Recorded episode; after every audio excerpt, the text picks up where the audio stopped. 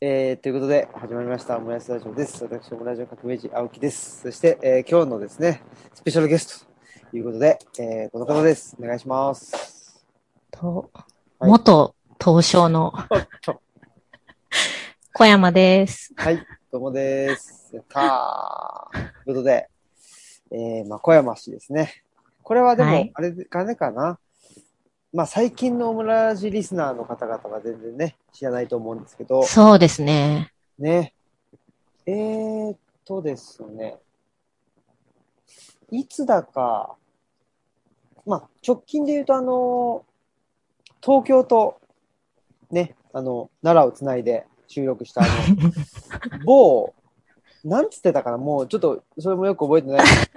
なんて言ってたかななんて言ってたかわかんないけど、まあ、酒井君っていうね、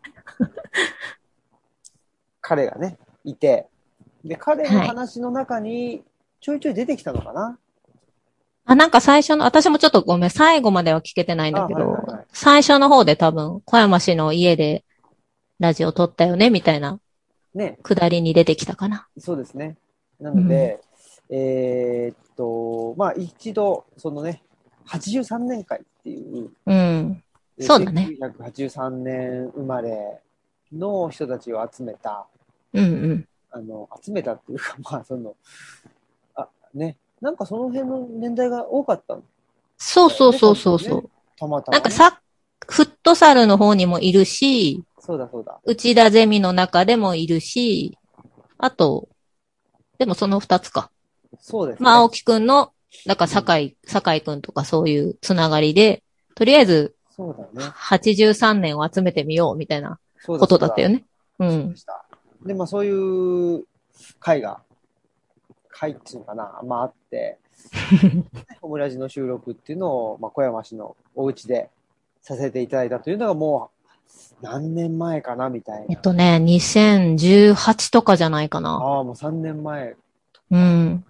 多分。ねえ、早いもんで。早いもんでね。うん、で、まあ、小山氏は一回、ルチャリブロにも来てくれたっていうことだけど、うん、まあ、平日にね、来てくれたもんで、僕は仕事中で、はいね。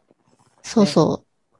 う。お会いできずっていうところだったんで、うん、はい。まあ、こういう、ズームなんかがね、もう本当に一般化するとは思わずって感じ。ねえ、本当に。ねえ。うん。うん。いやー。なので、まあ、オムラジもですね、本当は、あの、実際に会って撮るっていうのを、うんうんうんうん。にしてたんだけどね。まあ、もう、あれですよ。オンライン化して。うん。もう、早速取り入れて。早速取り入れて。なんかね、あれですよ。コロナになってね、あの、うんうん、まあ、ズームってものがあると。で、それを使えば、うん、なんかオムラジ撮れんじゃないかっていうんでも。そうだよね。楽しくなっちゃってね。うん、すんごい。そうだね。たくさん撮った。あ、そうなんだね、うんうん。そうそう。いや、私これ初ズームなんだけど。あ、そうなんだ。うん。ライン とかでしつこく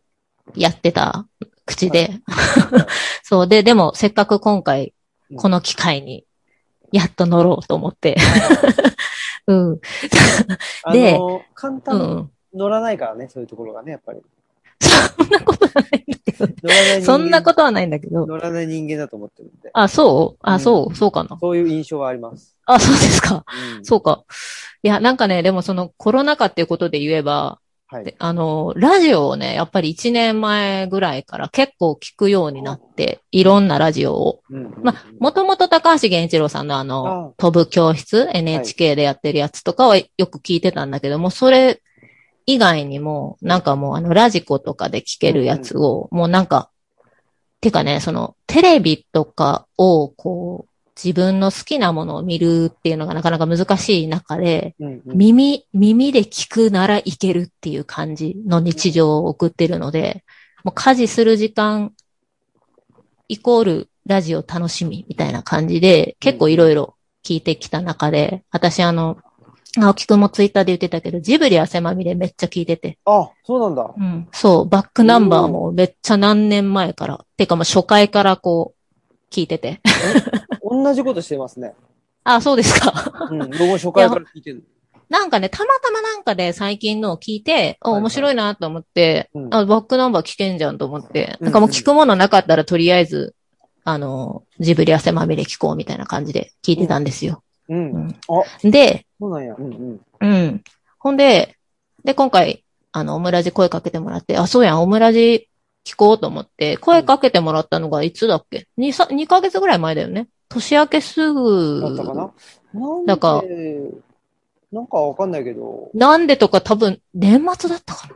や、なんか突然だよ。本当に突然。オムラジとか出るのってありみたいな。ああうん、ダイレクトメッセージで、おお、面白そうって載ったんだけど、うん、でそこから、オムラジ久しぶりに、こうちょっと何個か聞いたんだけど、はい、こうなんかジブリ汗まみれ的なね、うん、面白さが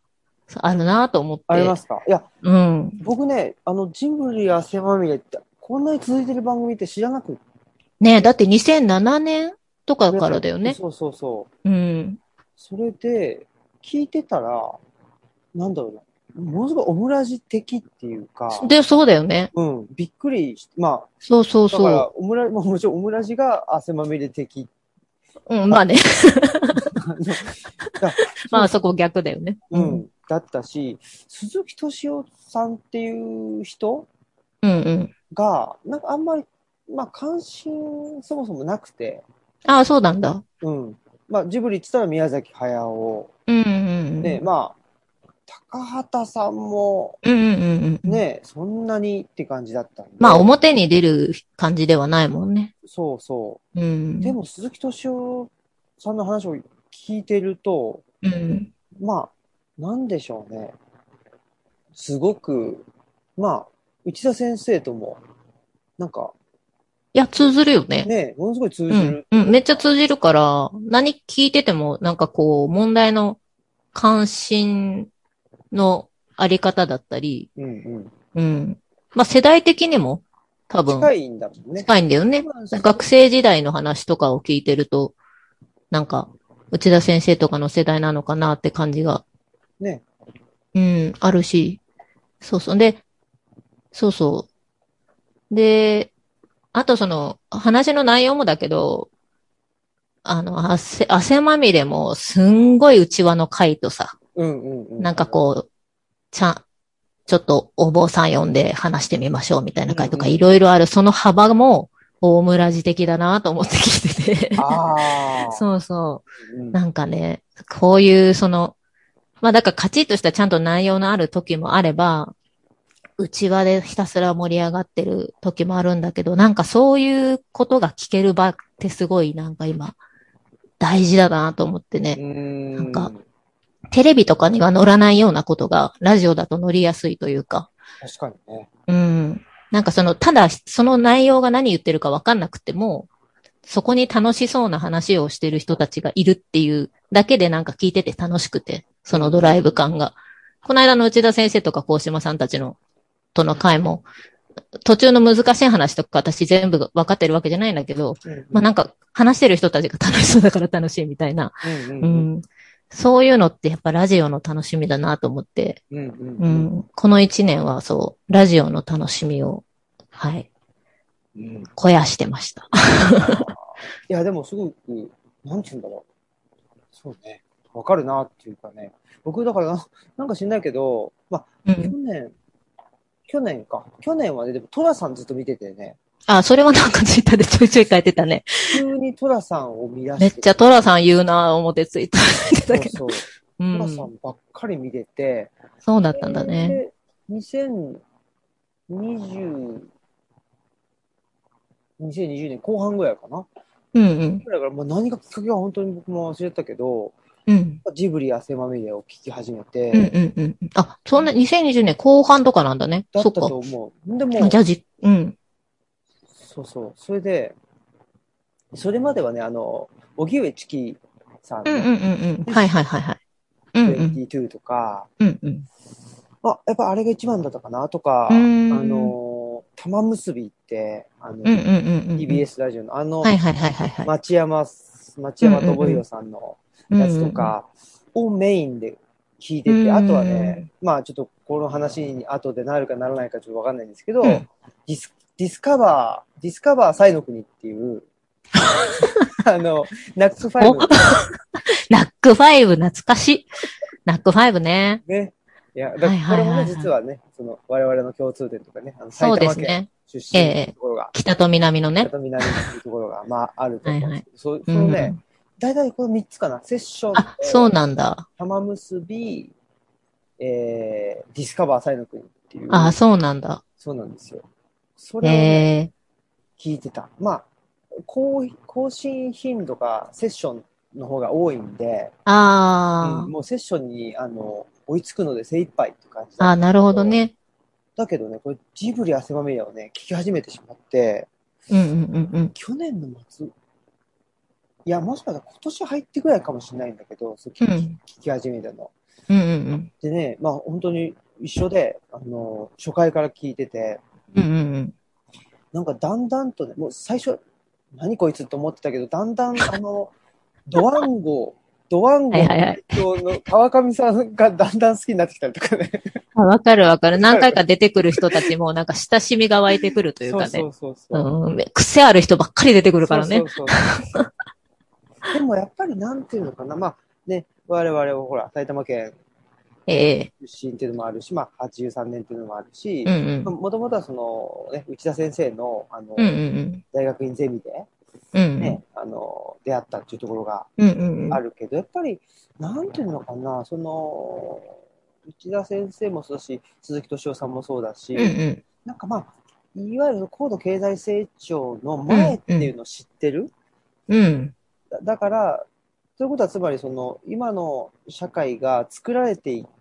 く過程を知ってるっていうことで、うんうんうん、だからまあそういう意味ではその今の社会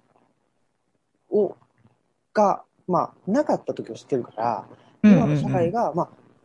なくなってしまう可能性っていうのも知ってる、うんうんうんうん、それは結構大きいことだなっていうか、うんうん、なんか今の社会を前提にあの物事を考えないでも、うん、あの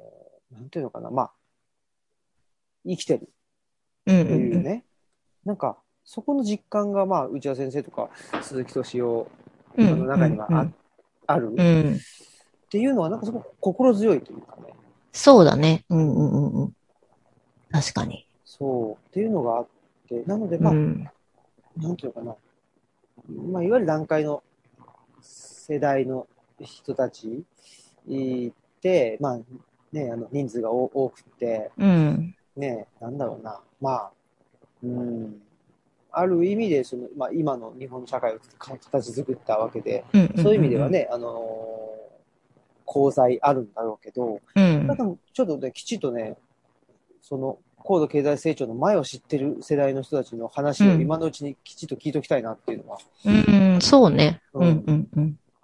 あって、うんうん、それでまあね、ありがたいことにね、内田先生とかだったらね、あの直接お話もねさせてもらってね、うん、来るし、うんね、まあ、鈴木敏夫さんとかね、あの毎週ねラジオを更新してるから。うん、なんかね、その、その辺がすごく大きいなっていう。そうだね。うん。うん、気がしてます。うん。いや、この間の、そうそう、だから前回の内田先生の話で、私マルクス読んだことないんだけど、うんうん、なんか初めて読んでみたいと思った。うんうん、ラジオを聞いて。あの、ドキュメントのところ、うんうん、あれを聞いて読んでみたいと思った。うん、確かにね、あの資本論ってね、うん、なんかいわゆるその資本論ってね、その、うん、なんと、うんと、物々交換してたけど、うんうんうん、まあそれがね、合理化していくために、うん、まあ、あの貨幣っていうのが生まれてみたいな、うんうんうん、まあそこがあのエッセンスだから、うんうんうんうん、そこばっかり言われるんだけど、うん、実はまあなんていうのかね、そのまあ今の資本主義社会を批判するために、まあ、マルクスが、うん、引いてきたレポートっていうのがあって、うん、それがまあいかにその、ね、うん、今のまあ資本家、あの、うん、ブルジョワジーのが、まあ、あの非人道的なことをしているのかっていうのをね、うん、行政文書とかを引っ張ってきて、うんうんうんうん、っていうね話だったと思うんだけど、そうそうそう、確かに、うん、面白かったですね。うん。なんかその、だからそもそもなんでそういうことを考えたのかっていうのをそのそのもののところを初めて聞いたから、そういうなんかやっぱ当時の記録ってすごく面白いなと思って、うん、まあなんか純粋にその理論としても成り立つんだろうけど、やっぱそれが出てくる背景、その時の世相とかすごいなんかもうリアルな話だったじゃない、うんうんうん、なんかそれこそ身体性という話があったけど、あ、そういうことの末に出てきたものだったんだと思ったら、うん、なんかとっつきやすそうと思ってうんうん、うん、腑に落ちるというかね、という気はすごくして、うん、大変面白かったです。ありがとうございます。うん、ね、なんかほらまあ本当になんだろうな。ね、あの、僕だけがね、内田先生の面白い話、ね、聞いちゃうのも、うん、なんだろう、ね、なんかちょっとなと思うのでね、そういう意味では、いやいやまあ、ちょっと裾分けという。うん、いや、本当にいただいております。よかったです。そうそう。でね、まあ、それと関連するのかしないのかわかんないけど、うんうんうん、あの、まだ、あの、えっと、鈴木敏夫の、あの、話をし、どうぞどうぞ。すると、なんか最近すげえなと思ったことがあって、鈴木敏夫、うん。まあ最近っても、それをもう遡って聞いてて、聞いてるから、うんうん、多分にせんじゅうにねんとかの、はいはいはいはい。回を聞いてて、うん、ああ、そう、確かになと思ったのが、何だったかな、うん、なんかね、えー、っと、多分、あそこで出てくる、まあさんじゅう代とかって言われてるので、今じゅうねんまえだから、多分今のよんじゅうだいこう半とかごじゅうだいぐらいの人の話をしてるんだけど、うんうんうん、なんかその、なんていうのかな、独身を貫くんだみたいな、うん。はいはいはい。あ、聞いた気がするな。うんうん、聞いた。そういう回があったじゃないですか。で、なんか、うん、で, で、その時の、なんか今にじゅうだいとかさんじゅうだいは結構、まあ結婚願望が強くて、うんうんうんうん、そのちょっと上の人たちは、なんか、なんで結婚なんてすんのみたいなことを言ってて、うんうん、っていうのをなんか、まあ、鈴木敏夫さんが分析するっていうのがあって、うんうん、なんかその自分で決めてるって思ってるかもしれないけど、うんうんうん、そのそういう時代の波に乗ってるだけだからねみたいな、うんうん、言ってたね、うん、あれすごいなと思って、うんうんうん、いや本当にそうだな、そのなんていうか、まあ、自分のまあ、いわゆるなんか自由意志みたいなもんで、うん、なんか結婚するとかしないとか、うん、まあ結婚だけの話じゃないんだけど、うん、なんかね、自分がき、自分で決めてるような気になってるけど、うん、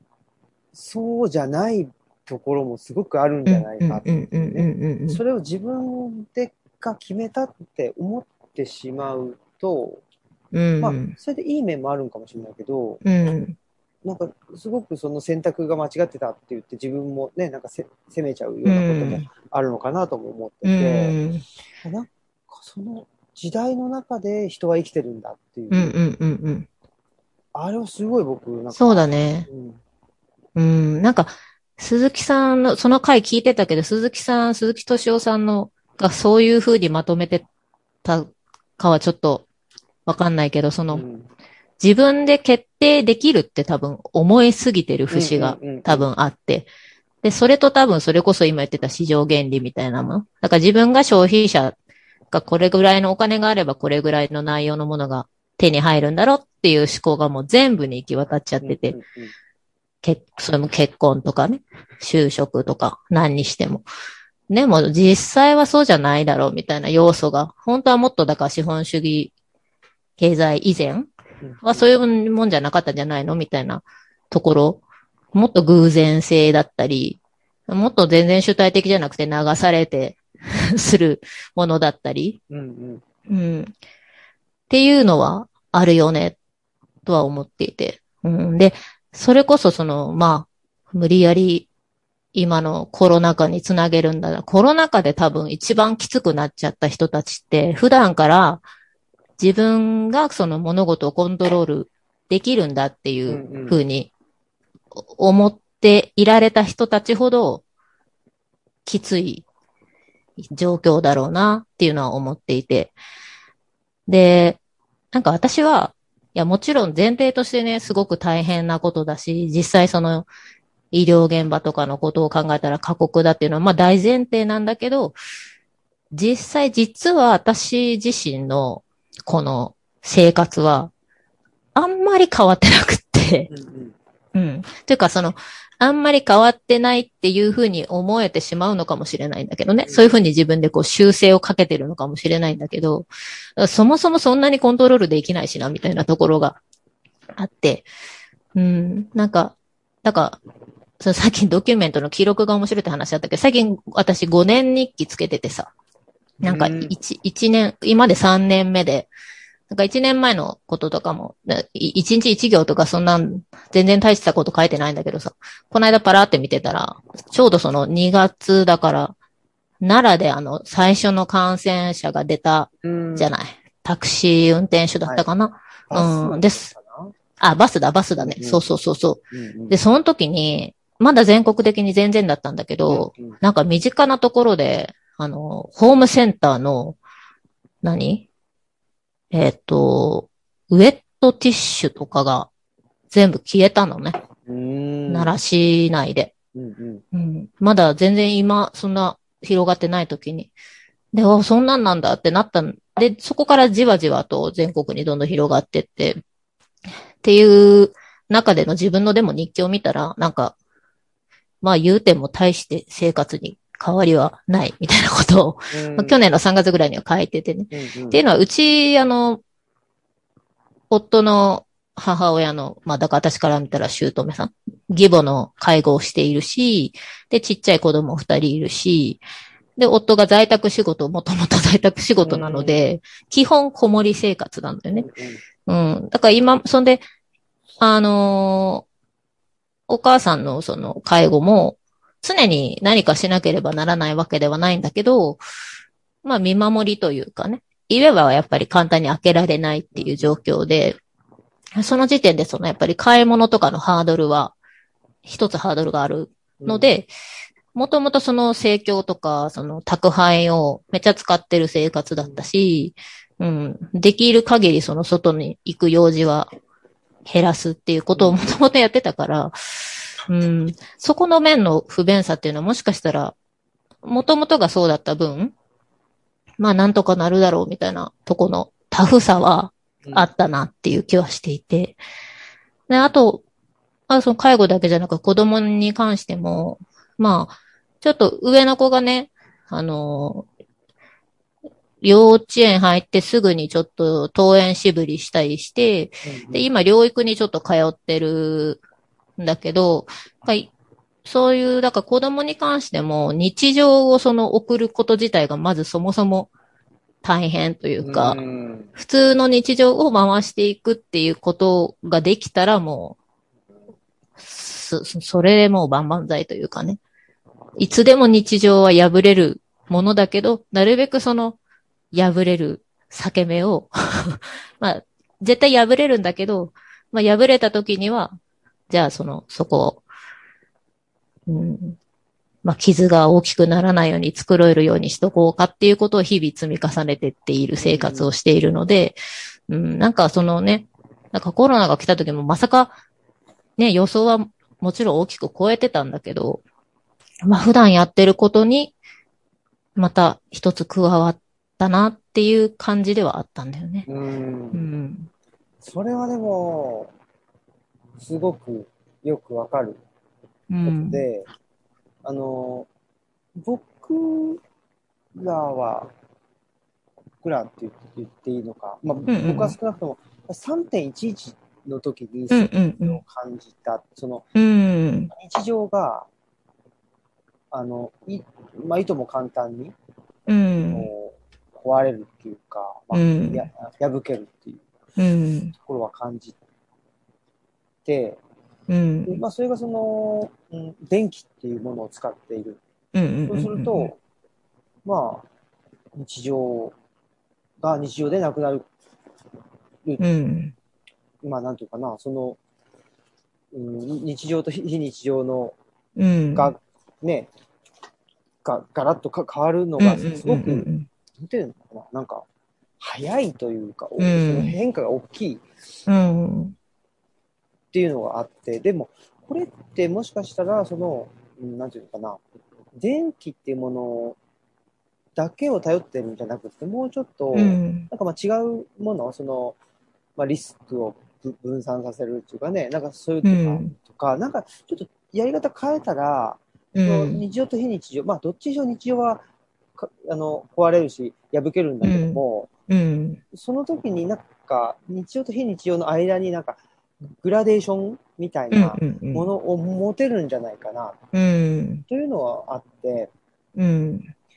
でまあやっぱり、まあ、僕らが東吉野村に越してきてて、うん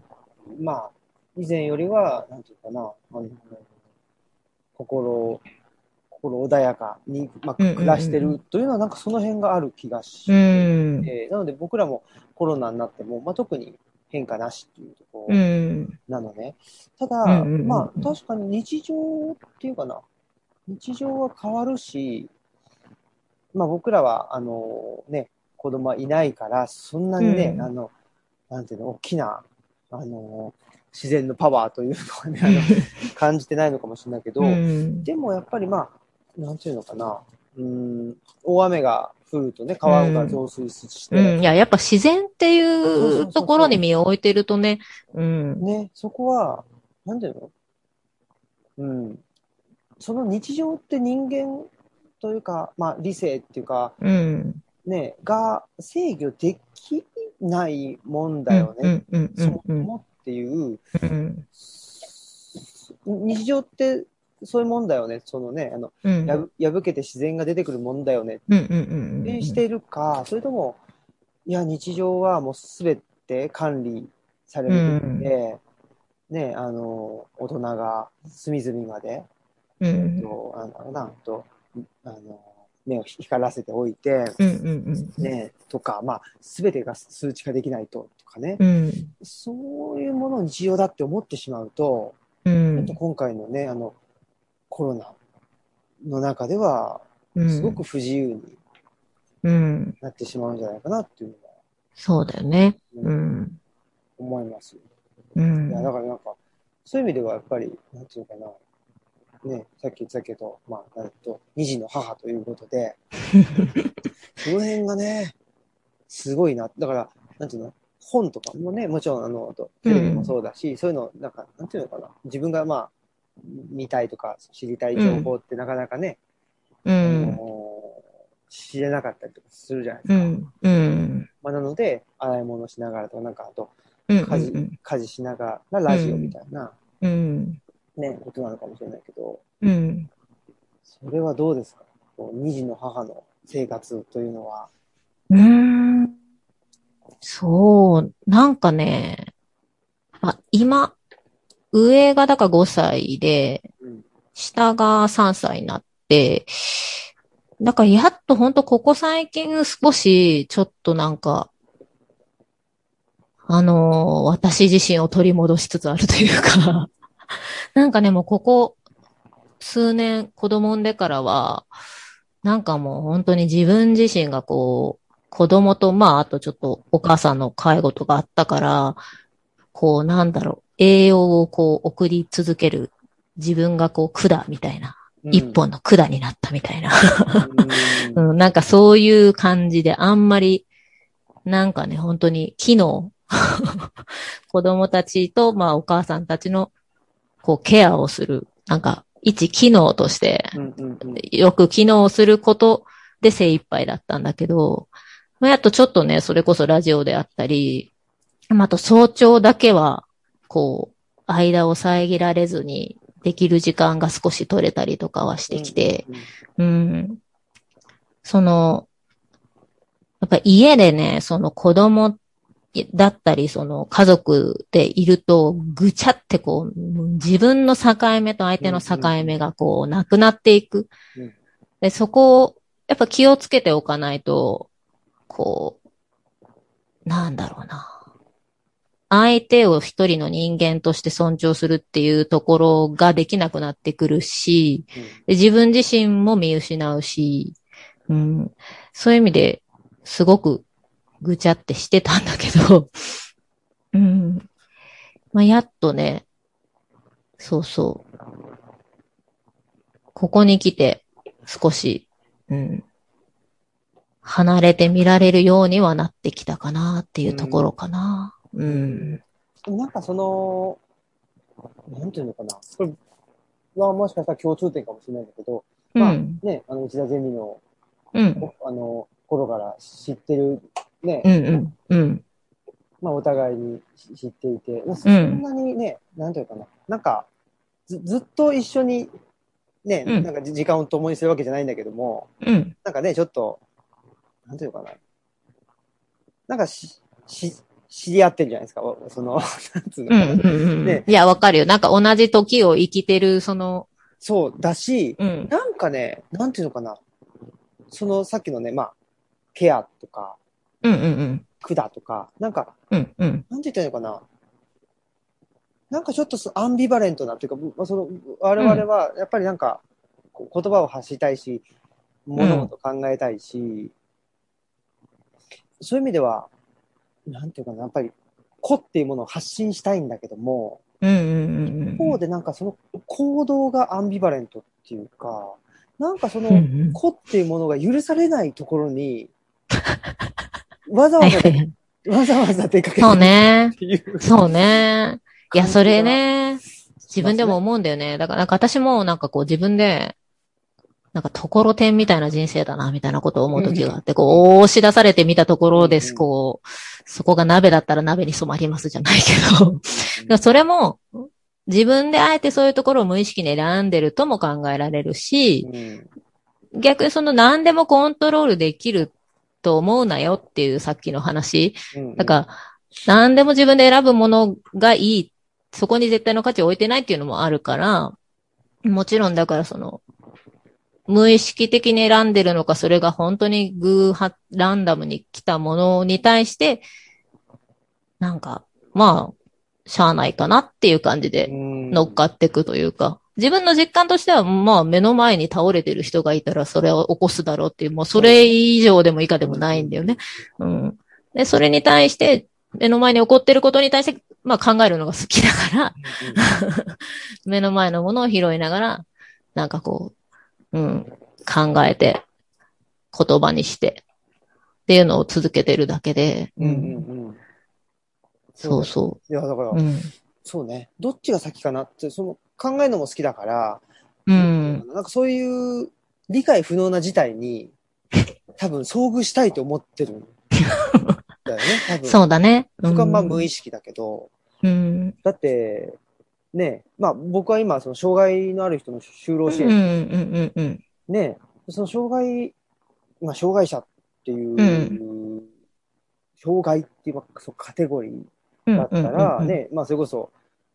小山市の方が、先というかね、うん、まあ、接してて、で、僕はだから全然、いや、そのなんていうの、あのー、そういうカテゴリーがあるっていうのを、うんうん、知ったのも多分その小山さんの活動っていうか、その中で、うん、あ、そんなのをやってんだっていう感じだったし、うん、そこに近づ近づこうっていうのかな、なんかあ理解したいなっていうのも特に実はそれほども思ってないっていう、うんうんうん、いやそうだろうと思う。うん、まあ別になんていうのすごく、うん、えなんでそんなことやってんの何人と理解できないとかいうことは全然ないんだけど、うんうん、いやでも多分ねそこであ自分も理解したいっていうこう高い理想を持ったら続かないんだと思う世界だと思うんだよね、うん、なんかふって入った方がなんか続くというか、まあ、別に続くことだけが勝ちではないんだけれどもてか私ももともと別にその全然福祉畑の人間ではないし、そもそも、まあその、私のと障害との接点っていうのは、まあ今これな、聞いてる人からしたら何の話って話だもんね。あの、そもそも障害との接点が、だから、舞台のね、あのスタッフ、だからそもそも舞台を、まあ研究、あ、そうね。テーマにしてたってところがね、うんそ。そっちがね、まず。そっちが先だったはずなんだけど、うんうん、で、現場を踏みたいって言ったときに、なんかこう、そんな話したこと、たまたまね、だから、あの、大、阪大の平田織座さんの、うんうん、あの、授業に潜り込んでて、潜り込んでてっていうか、あの、ちゃんと正式な手続き踏んだんだけど、うんうん、出てた時期があって、そこで、あの、劇団のスタッフ募集っていうのに、その、その後関わることになる劇団の方たちが来てたのがきっかけで、あ、おも、単に面白そうだなと思って、なんか、その時にその、机上のこう、ことだけではなく、とにかく現場を見てみたいみたいな欲求があったから、そこにカチッとはまって、あんまり深く考えずに連絡して行ったのが、まあ、始まりで、うん、そこからその、あの、重度身体障害者がね、主催する、あの、劇団に都合さんねんかんいたんだけど、うん、で、そこではだからその、そこでだから初めて介護っていうことをしたんだけど、うん、それはもう介護は手段だったんだよね。それが目的ではなくて、この人たちと舞台を作る、作りたいっていう時に、あの、うそ、体に障害のある方たちが舞台に立つっていう時に、あの、いわゆる健常の人がじゃあ舞台出ますってなったら、じゃあ舞台の袖で待機してるっていう時に、舞台出る時に自分でさっとこう幕を払って出ていったらいいんだけど、それが、その幕を払うっていうのができないから、あ、じゃあそこに、代わりに介助しますっていう手として、そこにまあそれをだから介護といえば介護なんだけど、やってる方としてはその、舞台を作る中の行為の一環だったから、あんまり介護をしているっていう意識はなくってね。それこそだからいいことをしているとかいうことでもないし、うん、そうそう。いい舞台作るためには、今ここにいる役者の体抱えて向こうに行かなあかんからやろうみたいなとこから入ったので、うん、なんか身にも、その方が身にもついたなとは思っていて、うん、だからまあ、その経験がなかったら、あの、結婚した相手のね、母親の介護も、うん、あの、だから友達とかに話すと、よくそんなことするね、みたいなリアクションをされるんだけど、うん、まあ、そりゃそうだよなって。まあ、そのリアクションもわかるけど、うん、うん、でも、あの、その経験があったのでね。で、あの、結婚した相手ももともとその劇団の中であった相手なので、相手もその、そういう腕に覚えのある相手だから、それならやっていけるんじゃないかなっていう、うん、自負ありきで始めたことなので、うん。だから全然一般化できる話ではないとは思ってるんだけど、うんうんうん、いやーでも、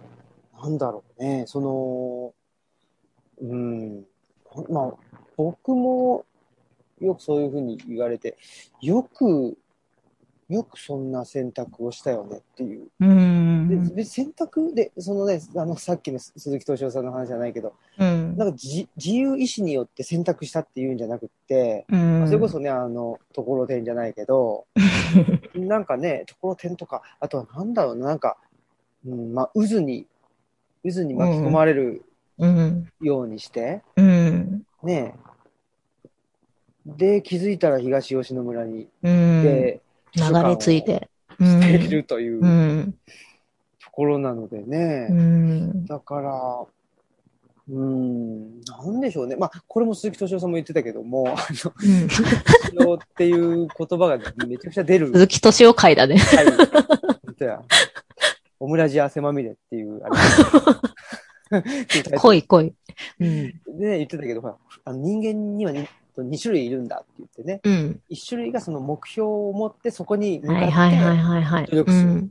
うん、で一方もう一方がその、まあ、目の前のことを淡々とやっていくと、うん、気づいたらここに、うんうん、今ここにいるっていう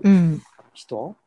うん、っていうとやっぱりまあ後者なのかなっていう気がしてますね。でも世の中、ね、世の中って、うん、まあ僕はその、今、あの、社会福祉法人で勤めてて、うん、一つのその事業所のね、まあ管理者とかいうのを や,、うん、やってたりすると、うん、まあ年間計画を立てなきゃいけない。はいはいはいはいはい。うん、まあそうすると、まあ年間計画はまあ事業所の年間計画だけど、うん、その一職員としてとかね、うん、そのキャリアを考えたらさんねんごの目標はとか、ね、うんうん、そういうこと言われるわけ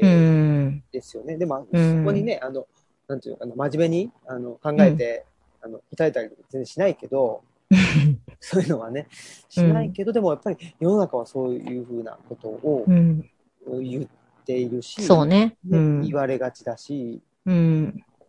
でそれってしんどいよねってだってそうね、うんうん、そう思うそれがしんどさの元凶なんじゃないのって思うぐらい、ねうん、そう思うね、ねうん、いやなんかその鈴木敏夫さんの今に種類の人間の話で、うん、あのそうそう私がねまあ、も、元東証としてはだよ。もう、もはや何と戦ってるのか。現東証。そう、もはや何と、何と戦ってるのかっていうことで言えばね。うん、なんか私最近、なんかこう、似てて非なるものが手強いっていうのをすごく思っていて。うん、あのね、あの、具体的に言うと、例えば、まあ、同じ出来事があったとして、なんか、わかりやすくこの敵対するとかじゃないんだけど、うん、なんか、その一つの出来事に対して取ってる行動は一見似てるんだけど、目指してるところが全然違うっていう場合に、なんかこう、同じ言葉を同じ意味で使ってないっていう相手は非常に消耗するっていうのを今日常的に感じていて、うん、まあ、あの、具体的にはね、あの子供のことなんだけど、まあちょっと上の子がだからその、まあ自分なりのペースのある、子供なんだけど、その、幼稚園に行きたくないと、しんどいって言ったときに、あのー、例えば、園の先生は、それを、あのー、そんなんじゃ、こう、来年のしがつ、今ちょうどね、季節の変わり目で、もうみんな、クラスが変わるとかで、みんなこう、ちょっと、あ、浮き足立ってる時期ではあるんだけど、なんかそんな中で先生たちもちょっとその年度末っていうことで、多分ちょっと忙しいっていうのもあるんだけど、もうそんなんじゃもう来年からついていけないよみたいなことをパッと言ったり、そのパッと言うっていうことに結構本質があると思って、あ、そこでそういう発言が出るのかって、私からしたら、え、来年ついていけるかどうかは今問題じゃないんだよっていう。うん、今この子が自分がしたいことを、こう、気持ちよくできるかどうか、楽しく一日過ごして帰ってこれるかどうかが今もう最大の問題なわけで、うん、そこに目標は置いてないんだよなーっていうところですごく乖離を感じて、だから、向こうはもちろん経験もあるし、その子供の対応からしたら、なんか、あの、全然一見ね、うまくいってるんだけれども、ポロッと出るそういうところで、うんってなることが多くって、うん、なんか、で、だからそのな、じゃあ、じゃあなんでその周りについていけなきゃいけないんだよっていうところが問われてない、じゃない。うん。うん、か、そこじゃないんだよなっていう思いがあって、うん。あとその、今の話とつながるかわかんないんだけど、あの、自分のそのペースがあるっていう子供、うちの子のような、ここにありがちな思考が、こう、まあ、すごい白黒思考なのね。うん。で、例えば勝ち負けに関しても、すごく負けたくない。うん。で、例えばじゅっかい勝負して、まあさんかい負けるぐらいいいだろうってなるところが、いや、もういっかいも負けたくない。みたいになる、まあ、こだわりがあるときに、まあ、その支援する人たちとかの間では割と多分よく知られてることだと思うんだけど、そういうときにじゃあどういうことをしたらいいかっていうので言われるのが、なんかその、普通に考えたらその勝ち負けってなったら、じゃあどうやってやったら勝てるか、どうやって努力もっとして勝とうっていう方向に、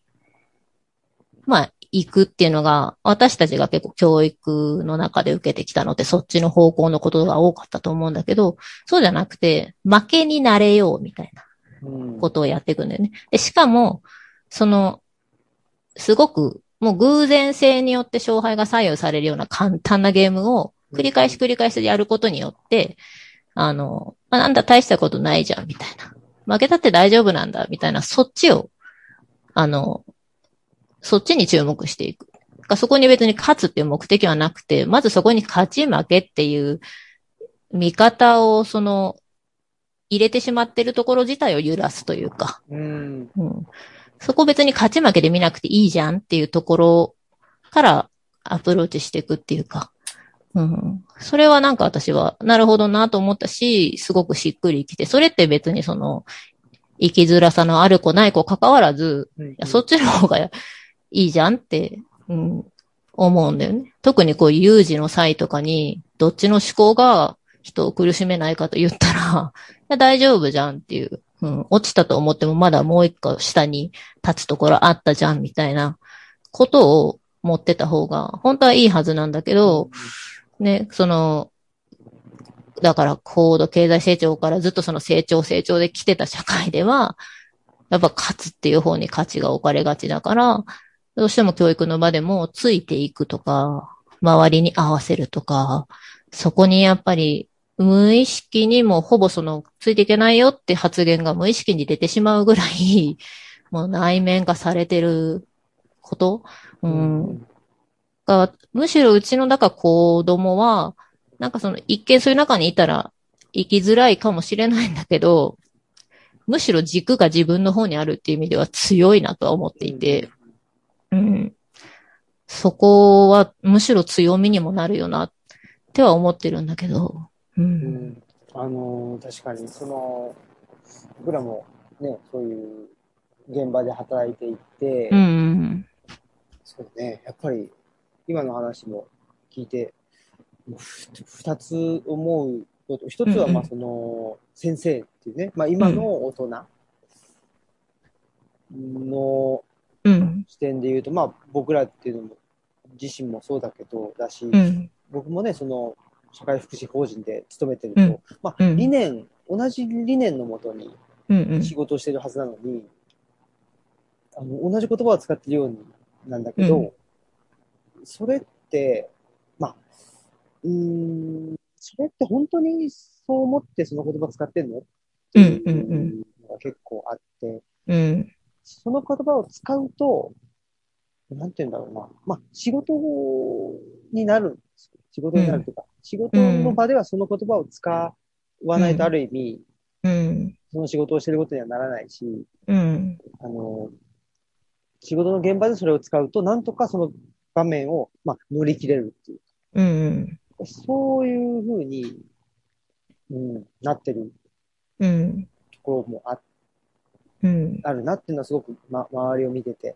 思うところで、例えば僕なんか仕事だと例えば、まあ、働くって何でしょうとか、ねうんうんうんね、であのいや働かないと働かないと食っていけないんだからとかって、ねうん、いうときにその働くって何なのってその、うんねまあ、お給料をもらうってことなのかそれともその社会とつながるっていうことなのか、うん、いろいろあるわけなので、うんうんうん、その働くが持ってる言葉の、まあ、なんていうかな、うん、豊かさみたいなものを、うんうんうん一旦自分の中に入れて、そこから取り出して言葉を使わないと、うんうん、これはやっぱりすごく薄っぺらくなるし、そういうものってやっぱり、まあ、利用者の人に伝わっちゃうよねっていう話はしたりするんですよね。だからそれで、まあ、先生、まあ、その先生はね、やっぱり一人一人子供と向き合うのは難しいので、一対他なわけだから、うん、どうしても、まあ、その仕事としてね、うん、ことっていうかなあの悪い意味でね、とうんうん、業務としてやってしまうっていう時にはやっぱり便利な言葉を使っちゃうっていうのってなんかすごくあるな、うん、でその便利な言葉っていうのがなんていうのかなその つ, ついていけないんだよとかっていうのもなんて自, 自分の文脈っていうかな自分の言葉としてそれを使うと多分まあそもそも使わないっていう選択肢もあるかもしれないけど、その、うん、なんかね、やっぱちょっと違う、あの、相手に伝わり方も違うし、うん、とは思うんだけども、どうしてもその言葉を、うん、なんていうかな、自分のものにせずに使ってしまう。うんうんうんうん、そうすると、うん、すごく、あの、その当人ともそうだし、その家族ともそうだし、ちょっとトラブルに、うんそうだね。うん。うん、そんなつもりで行ったわけじゃないんですみたいな、うん、まあ今の、ね、そうだね、うん、日本社会の、あのね、状況というのもすごくそう、そういう側面があるなというのは思うこと、ね、うん、その言葉に関して言うと。で、うん、今のね、あの、まあ、ちっちゃい子に関して言うと、うん、僕らの頃とだいぶ違うのは、うん、まあ、はその、定型発達か非定型発達か、うんうんうんうん、結構、すぐにね、あのー、まあ、診断を、元の診断が下ると思うんだけど、うんうん、僕らの頃ってそう、あんまりそういうのがなかったと思うので。なかったよね。うん。ね、だからそれによって、もっとね、早くそれが分かってたら、うん、その子のための、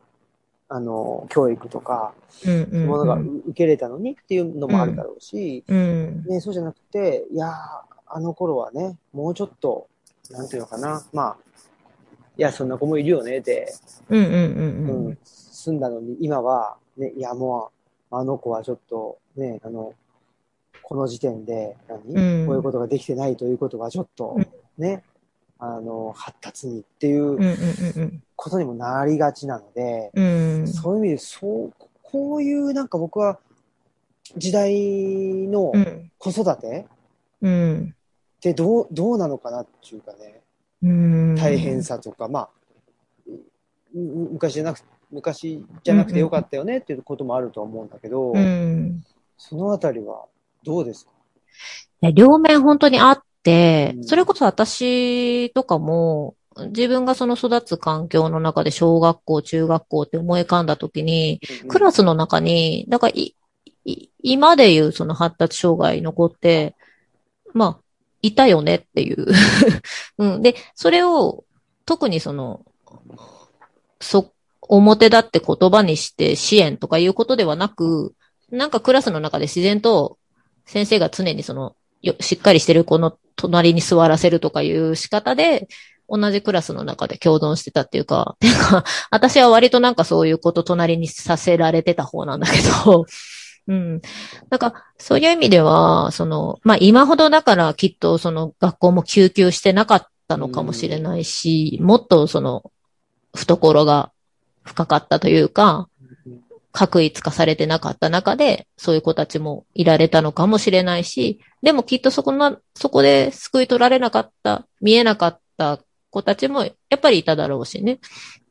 うん、で、その今自分がその子育ての当事者になって、まあ上の子はまさにその療育にも通ってるので、あの、当事者なんだけれども、うん、なんか、あのね、まあ大前提として支援とうちがつながれたことはすごく肯定的に捉えていて、うん、でもその、例えば療育ににカ所行っているんだけれども、そこでの話と、園での話がもうなんかね、A 面と B 面かっていうぐらい、なんかもう、だからそれこそ同じ言葉が通じないっていうさっきの話もそうなんだけど、なんかこっちの先生たちとはなんかもう一応言えば十々伝わることが、こっちでは、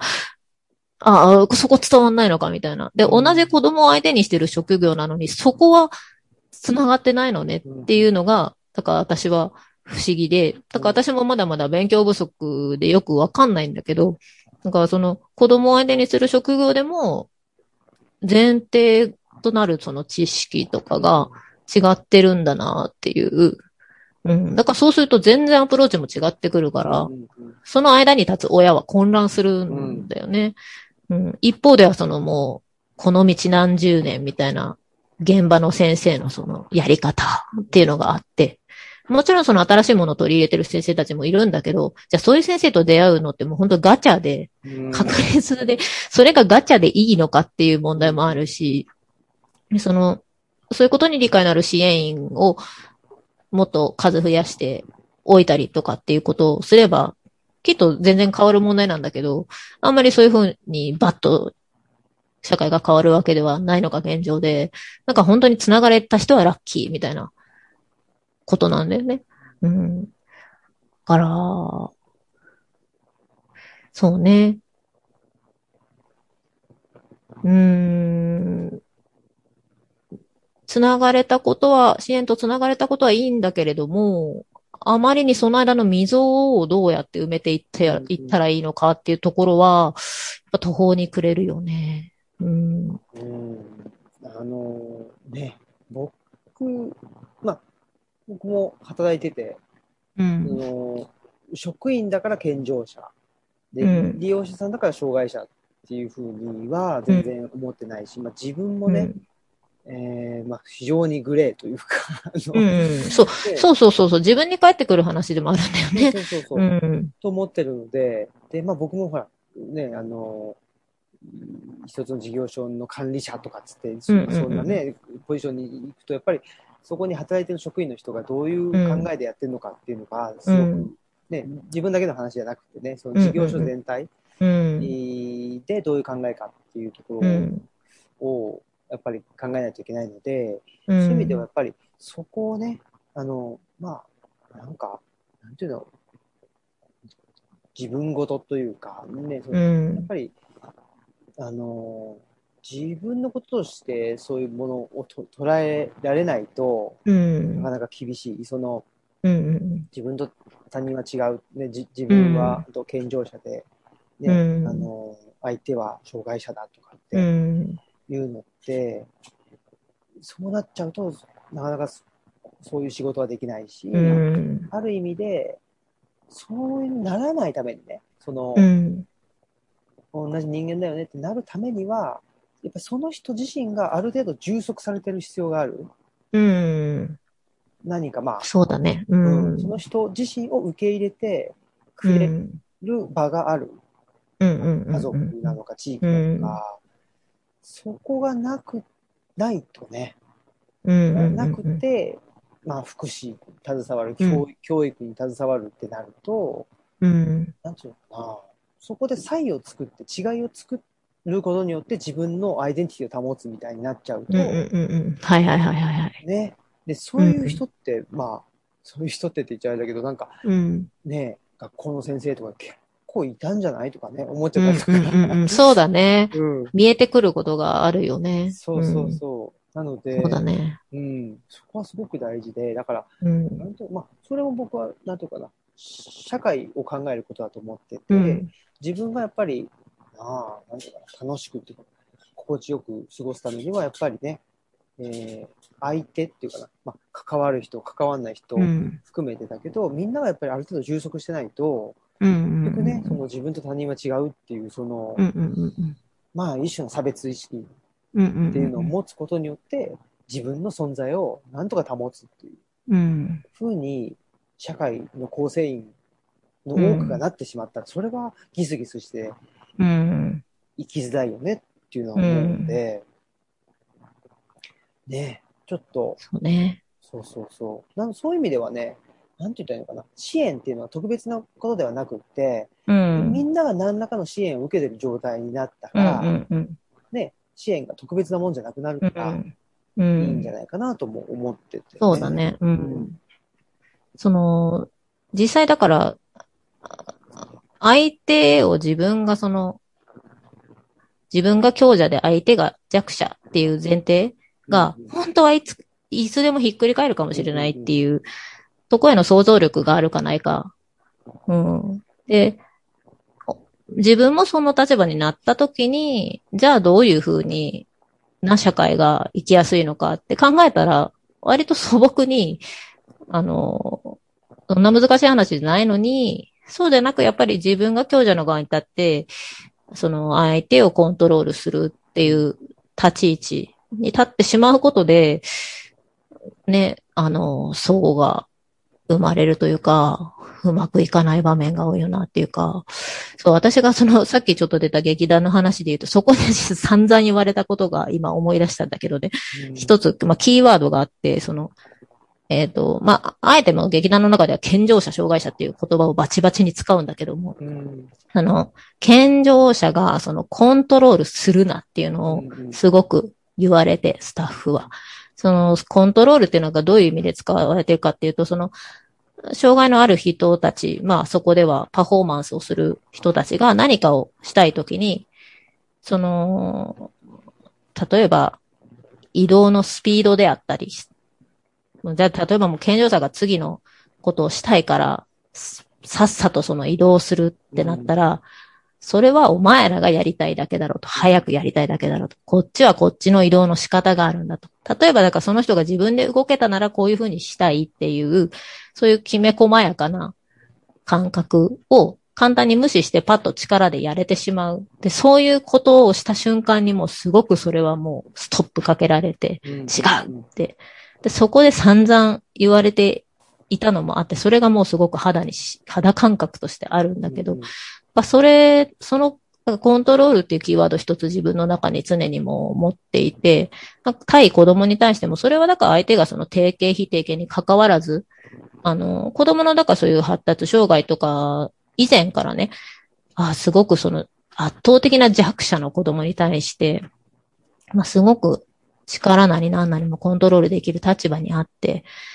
自分が今言う、この子に言ってることっていうのは、この子のためのことなのか、単に自分がもうさっさと家事を終わらせたいから、今泣いてるのをやめさせたいだけで、コントロールしたいだけで言ってることなのか、みたいな自問自答はすごくもう、もう日常的にもうずっとしていて、で、コントロールしちゃう場面ももちろんあって、たくさん。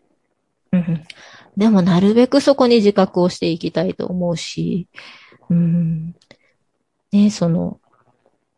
一方的にこっちがコントロールできる相手ではないんだよっていうことだよね。相手のその主体性を、うん、引き出すというか。うん、いやー、それはでもね、うん。やっぱりなんていうかな、コントロール欲求っていうのを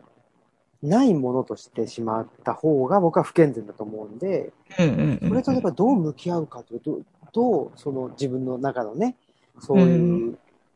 なんていうの、力を使いたいっていう、うんうんうんうん、まあ欲求っていうのかな。これとどう向き合う、向き合うかっていうかな、うん、どうするかっていうのはなんかすごくね、うん、テーマですね。うん。うん。そうだよね。ないものにはできないからね。そう。うん、だしね、やっぱりね、あの強者と弱者っていう圧倒的なね、うん、差があったところに。うん。自分の力を使わないっていうのって、うん、結構なんていうの、セーブしなきゃいけない、うん、と思うんだよね。そうだね、うんうん。それってなかなかあの余裕があるときはうまくできるんだけど、うん、余裕がなくなると、いや本当に、ね、うん、うん、って思ってて。そこがね、うん、結構最近のテーマかもしれないですね。ああ、そっか。それもう私もずっとだね。だからやっぱそのさっき自分が充足してることが必要って言ってたのがそのあたりかなと思うんだけど、うんうん、一つは私自身、子供がどうこうっていうより私自身がいろんなその輪につながってること。うん。うん、だからその、昨日かな。昨日たまたまちらっと私自分のツイートに書いたんだけど、うん、そのカッとなった時に自分だけじゃなくて、こう、自分の脳内に自分のその頼りにしてる先生だったり、うんうん、過去、過去に出会ってきた人たちだったり、フィクションの中の人物だったりを召喚して、あ、この人たちならどうするかなみたいな脳内会議を持って、あ、うんうんうん、あの、自分の感情でバッと言う前にそこで一旦落ち着けるというか、うん、それってやっぱり自分がその社会のつながりというか、人とのつながりから離孤立してしまっていたら、そこのそのブレーキが効かないよなっていう気はもの、ものすごくしていて、うんうん。だからその、コロナ禍で意外に耐えられたと言ってはいたものの、一番だからコロナで何が辛かったかって言ったら、そこのつながりが薄くなっていくことはすごく怖くて、うんうん、実際そのコロナ禍でその家庭内にみんなが引っ込んだことで、ね、出てきたその暴力とかがね、すごく問題になってるじゃない。それはもう全然人事ではなくって、もう本当に紙一重だなと思っていて。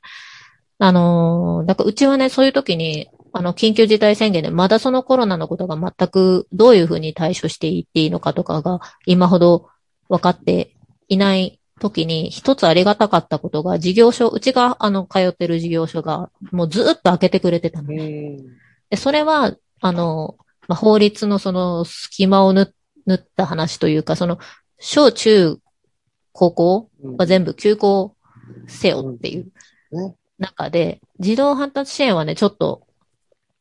各自の判断でみたいになってたみたいで、だから空いてるとこもあれば閉まってるところもある。だそれはもう本当に多分その事業所の長の判断だったと思うんだけど、あれは多分直感的にその、もちろんコロナの感染のリスクもあるんだけど、まあ、生きてればそれだけがリスクなわけじゃなくて、